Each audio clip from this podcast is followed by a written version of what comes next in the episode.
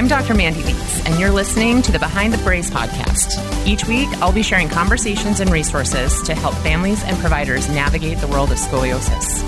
This is your place to find hope for a better solution so that you can live your best life.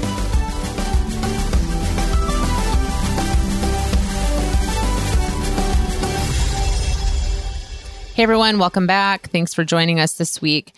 This week I'm talking about the things to consider while playing sports and having a scoliosis. So, one of the first things that kids ask me when they come into my office is Do I have to quit?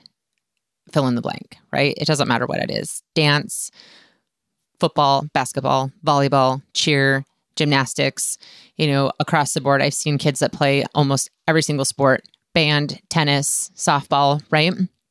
So, while there is absolutely no straight 100% answer for everyone, there's just some things to consider and some things to talk through with your provider. And unfortunately, there's not a lot of research that will say, you know, this sport equals this result. However, there are some things um, to look at. And so the first one of those things is pain. Are you having pain while you are playing the sport or doing this thing, whether it's riding your bike, playing volleyball, um, hitting the softball, whatever it might be? Are you having pain? Because pain is an indicator that something is not right. Pain is telling your body that you need to change something. It's like the red flag that our body flies when something isn't quite right. And so if you are having pain, while you're doing an activity or a certain thing, then we need to listen to that. And it's not always that pain equals you can't do that thing. It might mean that you need more support. And what that means is, is for example, um, one that pops into my head is if we have, say, a swimmer who's having a lot of pain while they swim and there's a certain stroke or a certain activity or a certain movement that bothers them.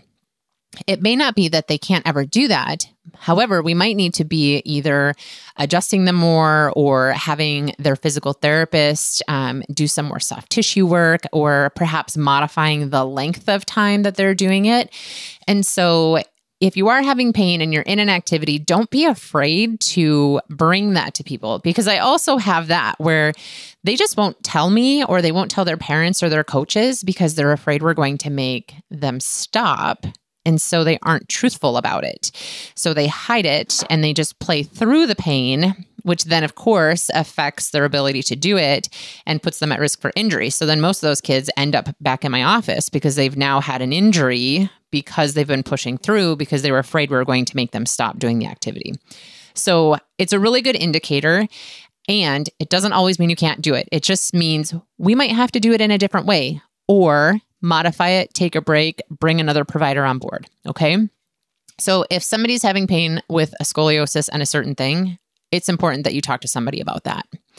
So the other thing is is that when you have a curve in your spine, you want to avoid loading the spine with weight. And so you might be asking, what in the world does that mean?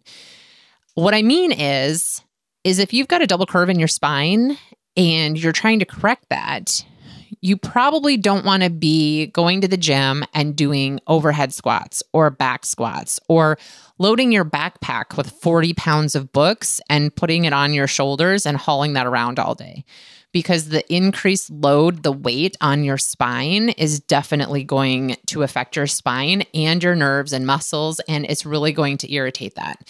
So, those are things that I would stay away from. Um, and most of the time, people know what I'm talking about, right? If you don't know what I'm talking about, those aren't activities that you're doing. Um, for example, I had somebody who was in band, and I didn't even think about this, but when they hold their drums they strap over their shoulders. So the extra weight of the drums really irritated their spine because they had a curve in their spine. And so it didn't necessarily mean that we had to stop. It just meant that we needed to figure out what the limits were and how to increase her other type of care whether that's adjustments or body work or massage so that you know she could continue to do those activities um, so if you have questions about that those are questions that we can help answer too. Um, so the other thing is, is that it's very common that I see curves in girls that are either in dance or cheer or gymnastics. And so this is a really tricky one because everybody has different opinions on that. I've heard providers say that if you have a curve in your spine, you absolutely 100% should not be doing dance. You shouldn't be doing gymnastics. Anything where you're flipping, rotating, spinning, things like that, like skate, um, those types of things. I've heard people say that you absolutely should not do those things. And then I've also heard specialists say, well, go ahead, no big deal. You go ahead and do those things. And so I think that that's where kind of the jury is out. Like, do you do them? Do you not do them? Um, so what I can tell you is, is that I definitely know that people with the scoliosis that perform those activities have flare ups and they do struggle with certain movements. So, for example, if you're in gymnastics, you're trying to do uh, like a back bend or, you know, different flips, things like that. Or if you're in dance and um, you're trying to do certain movements or certain spins, um, sometimes those things can be really irritating or aggravating. And in those really high curves, it can actually prevent you from being able to do the movement appropriately, which can then put you at risk for injury. So if you're mom and dad listening to this, this isn't me saying, you know, your kid has to quit dance or cheer, or that if they continue to do that, it's like 100% detrimental to them. And if you're a teenager listening to this and you're doing it, I'm not saying that you can't do this or that you can't do this activity at all. It's really dependent upon your own individual situation, but it is something just to be aware of, meaning, you know, if you are in dance and it's not the love of your life and you could leave it here or there and it's not a big deal, it's probably better to avoid that activity. But if it's something that you've been doing for years and you love it and it's something that brings you joy and things like that, then I think it's open to conversation. And most of the time, I've had dancers and gymnasts and skaters continue to do those activities in a way that's safe for them. Um, we may have had to modify just a few things, but they've still been able to do it just like they were in the past. Um, I've even seen people that have had you know, full spinal fusions that have been able to go back to dance. So it doesn't mean that it's absolutely out of the question. It's just something to be aware of. And that's something that whoever you're seeing, whoever your provider is, can help you walk through those decisions as a family of what might be best for you.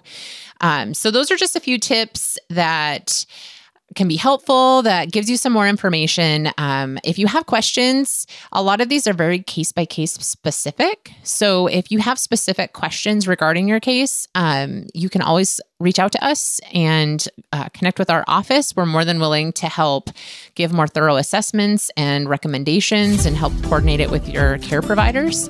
So you can find that information either on our Facebook page or on our website at behindthebrace.com. Thanks for joining. Thanks for spending time with me today. If you could leave a review before you go, that would help us reach more people that need this message. To learn more about the services and resources that we have available, visit us at behindthebrace.com. This show is produced by Rhema Team Media. To learn more about how they can help you with your podcast, visit rhemateam.com.